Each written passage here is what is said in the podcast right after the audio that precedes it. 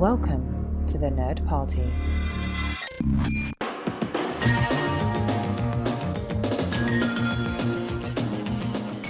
Welcome to Great Shot Kid, the podcast on the Nerd Party Network that looks at the behind the scenes and technical aspects of all of the films that you love to watch and talk about. I'm John.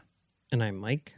And we are, of course, coming at you from the Nerd Party. You can go to thenerdparty.com slash contact, look up a Great Shot Kid, and go ahead and drop us a line. You can also go over on Twitter at Join Nerd Party, use the hashtag Great Shot Kid and let us know you're thinking of us. And go over to Facebook or Instagram where you can find us as The Nerd Party.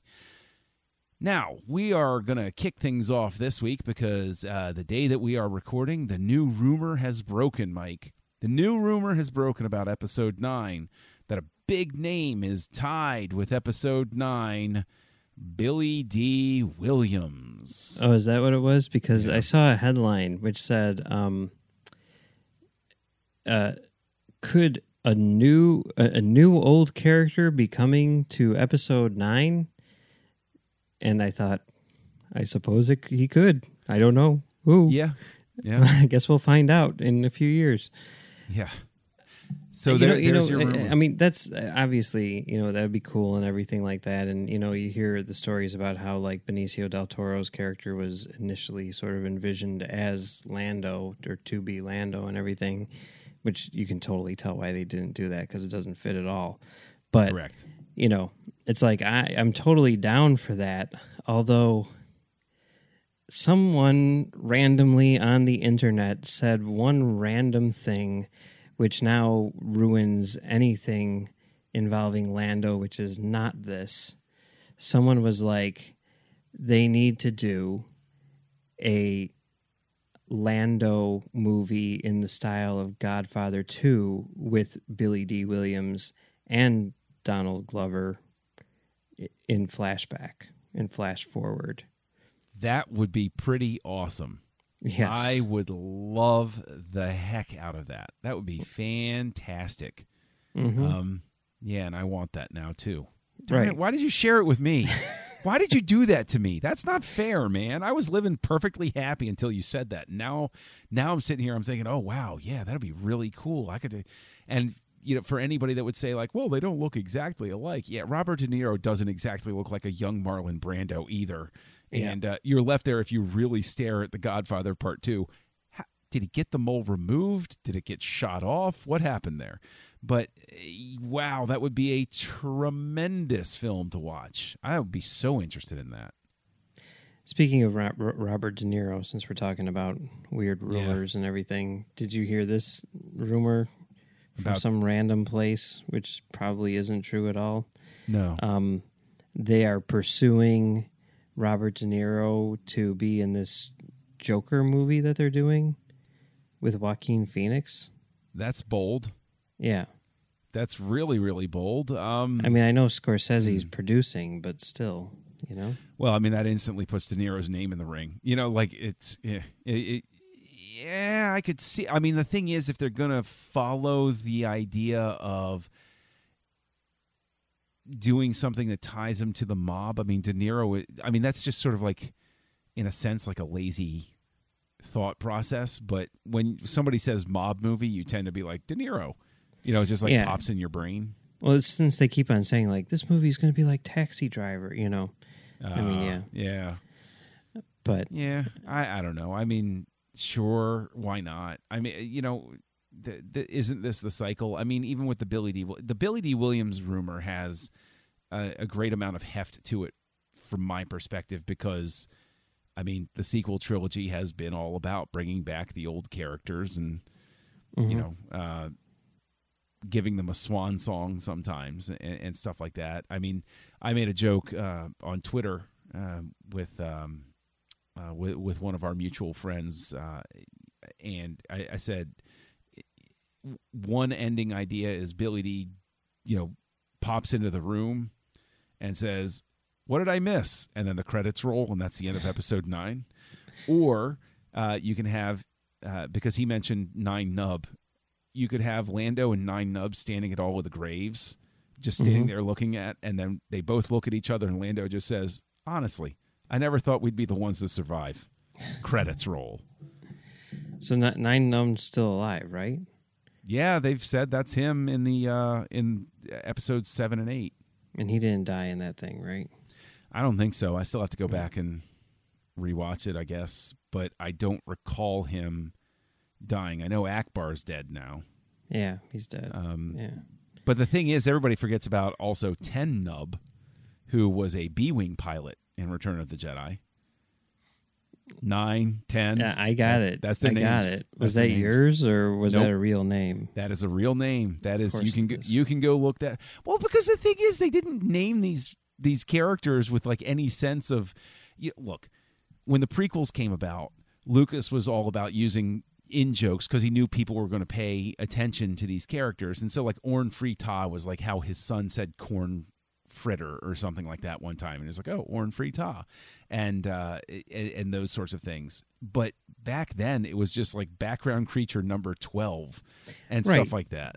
And and that's why you get like Snaggletooth and stuff like that, which Right. is all good. But, you know, when you have like Porkins whose canonical first name is now Jack Yes. because some random person, some random place heard someone who was saying eject uh, say Jack in their weird mind. And all of a sudden his name is Jack Porkins because Porkins wouldn't be a nickname. It would actually be his last name. I yeah, I you know, I I ignore that part of it, I guess, because uh, if the name doesn't appear in the credits as that, I mean the thing is if you're going to go by credits names, Star Trek 6 still has the most glaring credits error uh, in the history of any science fiction film by listing Uhura as Uhuru. Still, I don't remember that. Oh yes. No, look look at the look at the credits in Star Trek 6. That last letter should be an A and it's a U. The one the one I always think of is uh, Raiders of the Lost Ark because um, Sapido is listed as Satipo.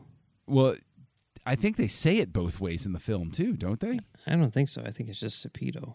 Okay. Well, yeah, because I, I know that definitely Indy says Sapido. Yeah, Yes. Uh, yeah, they screw. You know, it's and funny you, you never because you never you never hear them say tote, but I think it's listed in the credits as tote. yes, it is listed in, the, and no, they never do say uh, tote. Um, Yeah. yeah, you're right. They don't. Although, of course, uh, you know, I mean, if we're going to be talking about credits, you always think about the fact that uh, James Earl Jones didn't actually get a credit until Return of the Jedi. Yeah, Um, although they've gone back and changed that in the special editions, and so yes, he does now. And what is reality anymore? Because things get blurred. But uh, yeah, yeah, I don't know. I don't know. Speaking of Robert De Niro, I just because because I'm I'm I'm doing this now. Um, you know, we've got the 10th anniversary of Dark Knight coming up soon, and I just randomly stumbled across a list of um, the movies which um, Christopher Nolan showed the crew Yeah, because apparently they did like a two day essentially film fest where they showed four movies a day. Nolan showed the cast and crew four movies a day to prepare for Dark Knight. I mean, that's a common thing. You know, like on Magnolia, they showed, you know, like Network and Nashville and stuff like that. You know, I mean, they do that stuff all the time. But yeah, so they had the list of like the eight movies. So I'm like, oh, I'm just going to watch these. So I watched the first one, which was Heat yeah. which I've only seen once all the way through, and it was ah. years ago. You know, probably like 15 years ago at this point. I was never like super impressed with it, and watching it this time, I was like, "Damn!" Like I, I finally uh, see what everyone's been talking about. Oh, yeah. you know. Oh yeah, Uh, Michael Mann's fingerprints are all over the Dark Knight. Yeah. like oh yeah. really for all over it. And uh, I, I love Heat. I remember I saw Heat in the theater uh, the day after I had gotten my wisdom teeth extracted. So Mm. yeah, I know, right? Oh, I'm hyped up on drugs and I'm bleeding off and on. You know what I think I'm going to do? I'm going to go watch a three and a half hour film with my brother. But yeah, it's just what we did. Um, but yeah, a testament to that film was I was I was into it from beginning to end, even though I'm you know obviously in a slightly incapacitated state, and I adore that film. I absolutely adore Heat. Uh, that is, you know, it, and it's it's funny because Michael Mann's another one that has very quietly done revisions to his films. Yeah. and uh, gotten away with it without anybody, you know, saying you destroyed the original. And yeah, you can tell the differences here and there, but he get, he gets away with that all the time. But he's There- great. There are times where people complain about him destroying the original, but I mean, the other thing is he always kind of like keeps the original available. I mean, I remember him. He just recently he was talking. He's like, "Well, Heat, I never changed," but then he just released uh, something where they changed like two things or something like that. But like the one that I always think of is Miami Vice, where it's like, Yeah, I still have to. I still have to see that. You said there, there's like a whole different opening, but like the theatrical version works better, but yeah, it's better as a whole when it has the like. If you, I, I think you said like if you have the director's cut without the different opening, it's a Yeah. better film. The Yeah. opening is so weak on the director's cut. Like one of the things which struck me about that movie was, you know, logo comes up Universal and then the the Jay-Z Linkin Park mashup just crashes in with like a smash cut and you are in the middle of this party which is also like where there's some sort of like sting operation going on or whatever and you're just in it, you know? And it's like wow what a great opening. And you, they never even show the title. It never even says miami vice at the start of that movie. You know Huh. you, you don't see even the title until the end of the movie. You're just in it. And i thought that that was so great. And when the director's cut came out they have this whole thing where um what are the names of the characters crockett and Crockett Tubbs. and Tubbs, yeah. I can't believe I knew that. Um, they're they're in like a uh, a little like ski jet competition, you know, and they're just like in like a race or whatever, like on a weekend, and then like after the race, they're like talking about like this, you know, sting that they're gonna do or something like that, and it's just like. w- what do you and and it's like Miami Vice, you know, written and directed by, and it's just like why why are you doing this? I don't get, I don't get it. Well, I think that there's definitely something where I, I guess when you are watching footage over and over and over and over again and you're editing and putting things together, you maybe come to that compromise moment that works really well. But then when you have time to chill out and say, oh, well, wait a minute, I can get my version here. And maybe you lose the perspective. It's sort of like, I, mean, you've made allusion to this with Lucas too, where it's like some of the changes you look at, you know, it makes sense to you because you're like, yeah, that's just that's just the sort of little tiny change that you'd make after you know X, Y, or Z or something like that. Like it's a process change, or or you know, I, I know I'm butchering the explanation, but you you know what I'm saying. So maybe it's just that the filmmakers get way more. I, and I know that this will sound like a funny way to say it, but like way more dispassionate about certain things than the film viewer does Mhm. and may i mean is it possible that if you saw like he saw that version first right Yeah. where he has the the jet ski race and everything like that maybe that's the version he fell in love with Yeah, and he's really sorry that you fell in love with that other version but that was the version he wanted at all times to you know to get into. Um so i you know who but who has somebody that would stand at their right uh, you know their right hand and stop them from you know like when you get to the director's cut thing is it maybe incumbent on directors to have you know a no person sitting next to them somebody mean- that makes somebody that makes them fight and think through and argue for all of the stuff that they want I would say ideally it would be the editor, right? I mean, yeah yeah. but I guess it. and wouldn't they be involved in the director's cut Yeah, yeah. so so before you release a director's cut shouldn't you have the editor come back in and say no actually maybe this change was better this way Oh yeah, you would hope so. I mean, I, I'm guessing that the. I mean, it's it's weird because like director's cut has become you know the term for like extended version or whatever, but yeah you know like th- where the term comes from in the first place is like you know con- the you know guild or whatever has uh you know negotiated that the director is you know contractually allowed to make their own cut bef- before handing it off to the studio, right? So, like the very first thing that happens, I mean, I guess the editor well, maybe does an editor's cut or whatever, but then the the director goes in and makes a quote unquote director's cut, which they hand to the studio, and then the studio's like, okay, well, we're going to change all this, you know, whatever it is, right? So, like theoretically, I mean, every movie has a director's cut and but it comes earlier in the process right? And lots of times that's not the finished cut of the movie because it is a process you know and everything.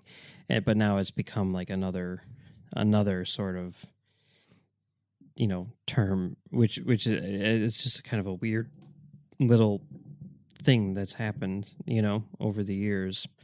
Um but yeah i mean i think probably a lot of directors cuts are similar to the traditional director's cut as it's you know what i mean Yeah, I Um, yeah. I, I mean, uh, the only I mean, the thing is, there are you can debate back and forth. I mean, direct if we're going to talk about director's cuts, I uh, have only ever watched the director's cut of Kingdom of Heaven um, because I was uh, commanded to watch it by uh, Nerd Party founder uh, Tristan Riddell, Mm. and um, I've never watched the theatrical cut, and I'm almost afraid to watch the theatrical cut specifically because I love the director's cut so much yeah that I don't want to see a lesser version of it. i've only seen the theatrical um, really? yeah i watched it in the theater uh, and i haven't seen it since and i know Was that because you didn't are like- no You didn't fine. like it? It was fine Hmm. I mean, if you ask me, like, what's Kingdom of Heaven about? I'm like, it's got Orlando Bloom with a sword. It was directed by Ridley Scott. Am I right? That those things are do have to do with the film. Yes. Okay. I would Yeah. invite you to watch it. I, I would really love to get your impression of the maybe we could do some sort of thing down the road where I watch the theatrical and you watch the uh, directors and we see how our perception I just really don't want to watch the theatrical cut. That's just fair. because just because I love the director's cut so much. Like I don't want to sully my brain with any sort or or confuse anything about what happens in the two of them because there's a whole I know for a fact um because I did a little reading on it that there there's a whole subplot in the director's cut that is completely excised from the theatrical version but I think I and I understand why it was on an intellectual level but on an emotional level I never would have uh, thought to cut it yeah, so there, are a number of movies where I've never seen the theatrical cuts. I've just seen the director's cuts because if you know I haven't seen a movie and there is a director's cut out there, that'll be the version that I that I watch. Sure, you sure. know? Yeah. I I've always been intrigued. I would love to see. It'll never ever happen, um, because I think isn't is John McTiernan still in prison? No, he's he- out of prison. He's out. Okay. Yeah. I think it would be so interesting because so much time has passed and there's such a storied, uh, you know, such a story behind the production of Last Action Hero. I'd Oh. love to see McTiernan go back and like fix it. That's not the movie I was thinking you were going to say. Oh, what movie did you think? Rollerball. Oh, I've never seen that. It's not nearly as bad as people say it is. I mean, people talk about that movie like it's the worst movie ever made. Really? And um, there is like a, I think, an unrated version or whatever. Because like, I remember seeing that in the theater and thinking like, wow, because they they cut it down. They shot it as an R, and then they were like, we wanted it to be PG thirteen. So there's like, and this is like early aughts, you know. And there's like a lot of stuff where you can see that they like CGI'd out blood on people's faces and stuff, and it looks really bad. But like, it, it's it, it just I mean like hearing the way that he like talks about like movies and stuff like that, and I mean especially like on that Die Hard commentary. And the idea, like he talked about how he he watched a lot of foreign films when he was a kid, and he couldn't read the subtitles and it sort of forced him to like think about you know movies in terms of the visual storytelling and not you know Sure. necessarily the dialogue and you know how he's talked about how you know the medium should abandon you know narrative structure and go for you know a more abstract emotional form like classical music does and that once once people start doing that then you, that's when you'll start getting the real masterpieces and stuff like that. And you know as crazy as it's going to sound like i kind of see rollerball as being like that idea in motion. Like hmm. they kind of ruined it. Like for example he's like i think he mentions on the die hard commentary you know like there were a lot of you know it's supposed to be like this international thing so there's a lot of people speaking different languages and he wasn't going to have any subtitles at all or anything like that but then he you know the studio the studio completely butchered that movie but Die Hard. no no no rollerball Okay. sorry I was okay. I was like, whoa, whoa, wait a minute, wait a minute. Okay, okay, okay. Yeah, obviously, yes. Okay, yeah. Uh, see, it's interesting because for the people who think that, um, uh, you know, Rollerball, you know, would be an interesting director's cut or that it was really bad, did they see the original? Did you see the original with James Caan? I would say most people saw the original, and that was, I mean, like, I remember back at the time, they were like, the original is so much better. You know, this is garbage. I The didn't. original, the original is not. The original may be remembered fondly, yeah. but it's not it's not what everybody makes it out to be on the whole. That's definitely there are a lot of films especially from the 1970s that people look back on with distance and they're like, "Oh, that was so good." And it's like, "Yeah, your memory's kind of screwing with you on this one."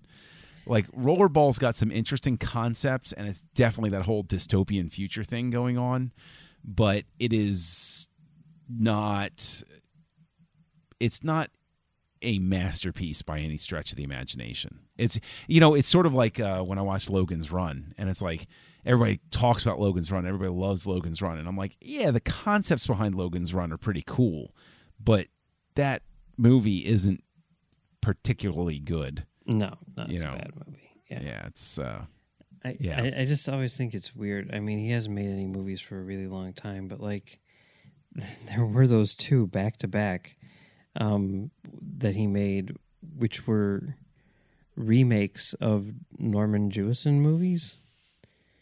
It's what was the other one? Thomas Crown Affair.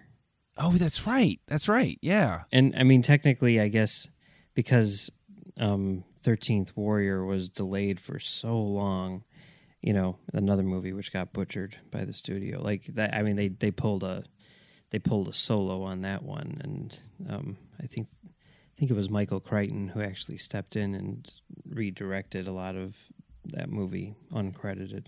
for what it's worth, I I haven't seen it in many years, but I remember seeing Thirteenth Warrior in the theater, and my brother and I both enjoying it a great deal and saying that, that was Yeah. actually pretty good. It's okay. It can't. It's because it came out like a week after Thomas Crown Affair. So I always thought like that's so cool that he's got two movies coming out like a week apart.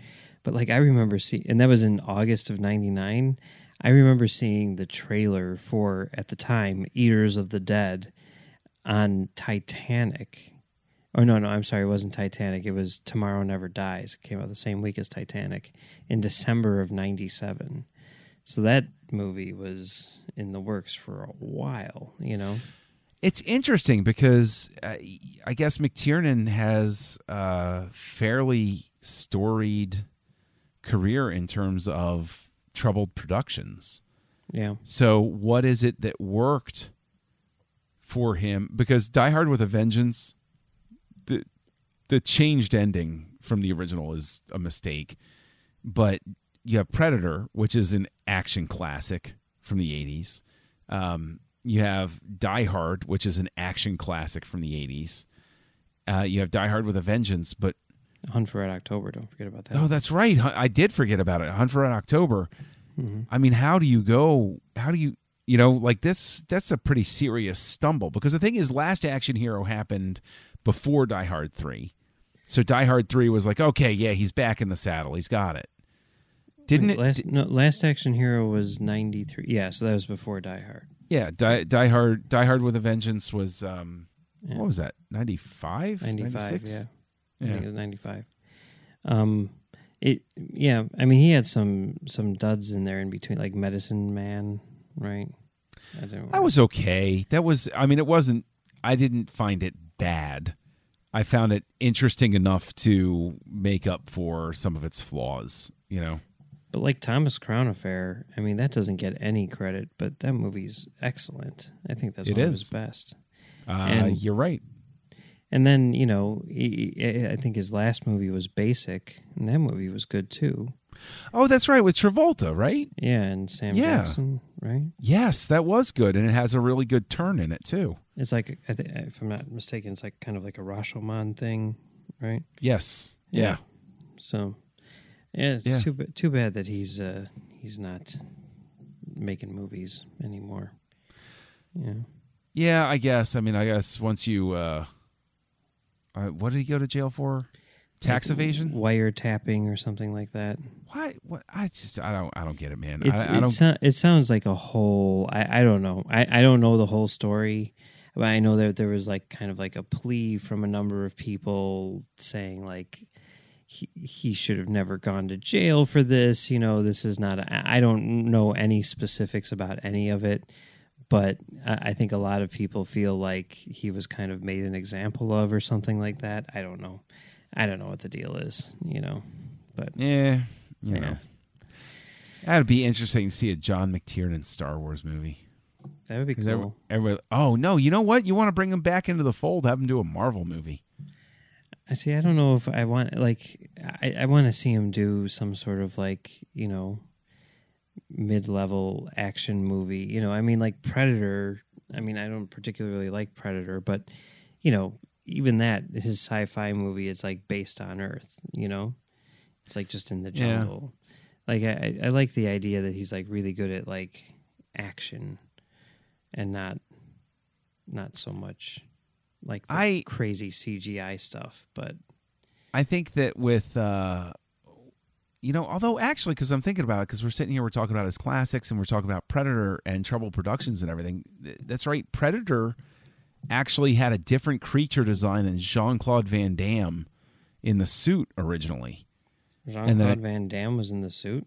That is that is what I have read for many years because there are shots that have gotten out, uh, or maybe they're on some release and I just don't own the release or whatever. But I've seen pictures of the alternate creature design that they were shooting with supposedly, and it, every time I've seen it, they say uh, JCVD was in the suit, um, and then they swapped everything out because the original creature design's pretty weak.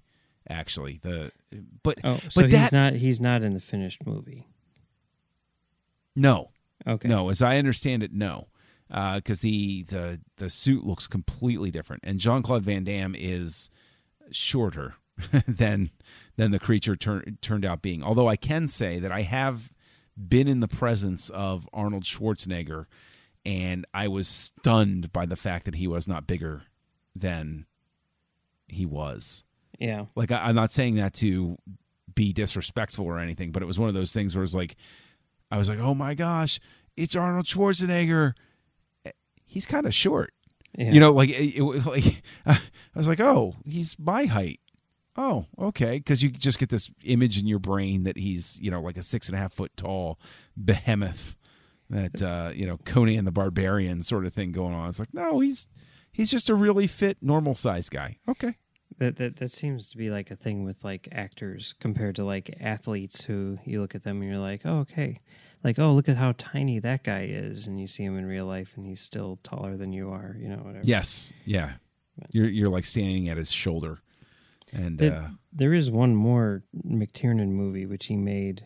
You know, um, this his very first movie. It was Nomads with uh, Pierce Brosnan. Um, it's, it's a pretty good movie. I Uh, haven't seen that. Yeah, a French anthropologist specialized in research of nomadic groups moves to Los Angeles with his wife and starts following a group of sinister street punks who seem to live and move around in a black van, but they aren't what they seem. It's it's it's kind of a weird. Fingers crossed for vampires. Are they vampires? No, I don't think so. Ah. But there is some sort of like weird thing going on there. I, I don't know. It, it's it's kind of got like a yeah, but it's it's it's good. It's good. Oh. I recommend it. So that was his first film. How many films had he done before he got to uh, Predator? That was the year before Predator, so Really? yeah, it was Nomads, Predator, Die Hard, Hunt for Red October, Medicine Man, Last Action Hero, Die Hard with a Vengeance, Thomas Crown Affair, Thirteenth Warrior, Rollerball, and Basic. That's it. Huh. Well, it's a, I, it's a good career, man. Yeah, It's a good career yeah. for sure. So, yeah. Well, uh, if anybody wants to discuss uh, McTiernan's career or anybody else's career or Billy Dee Williams coming back with you, where can they find you online?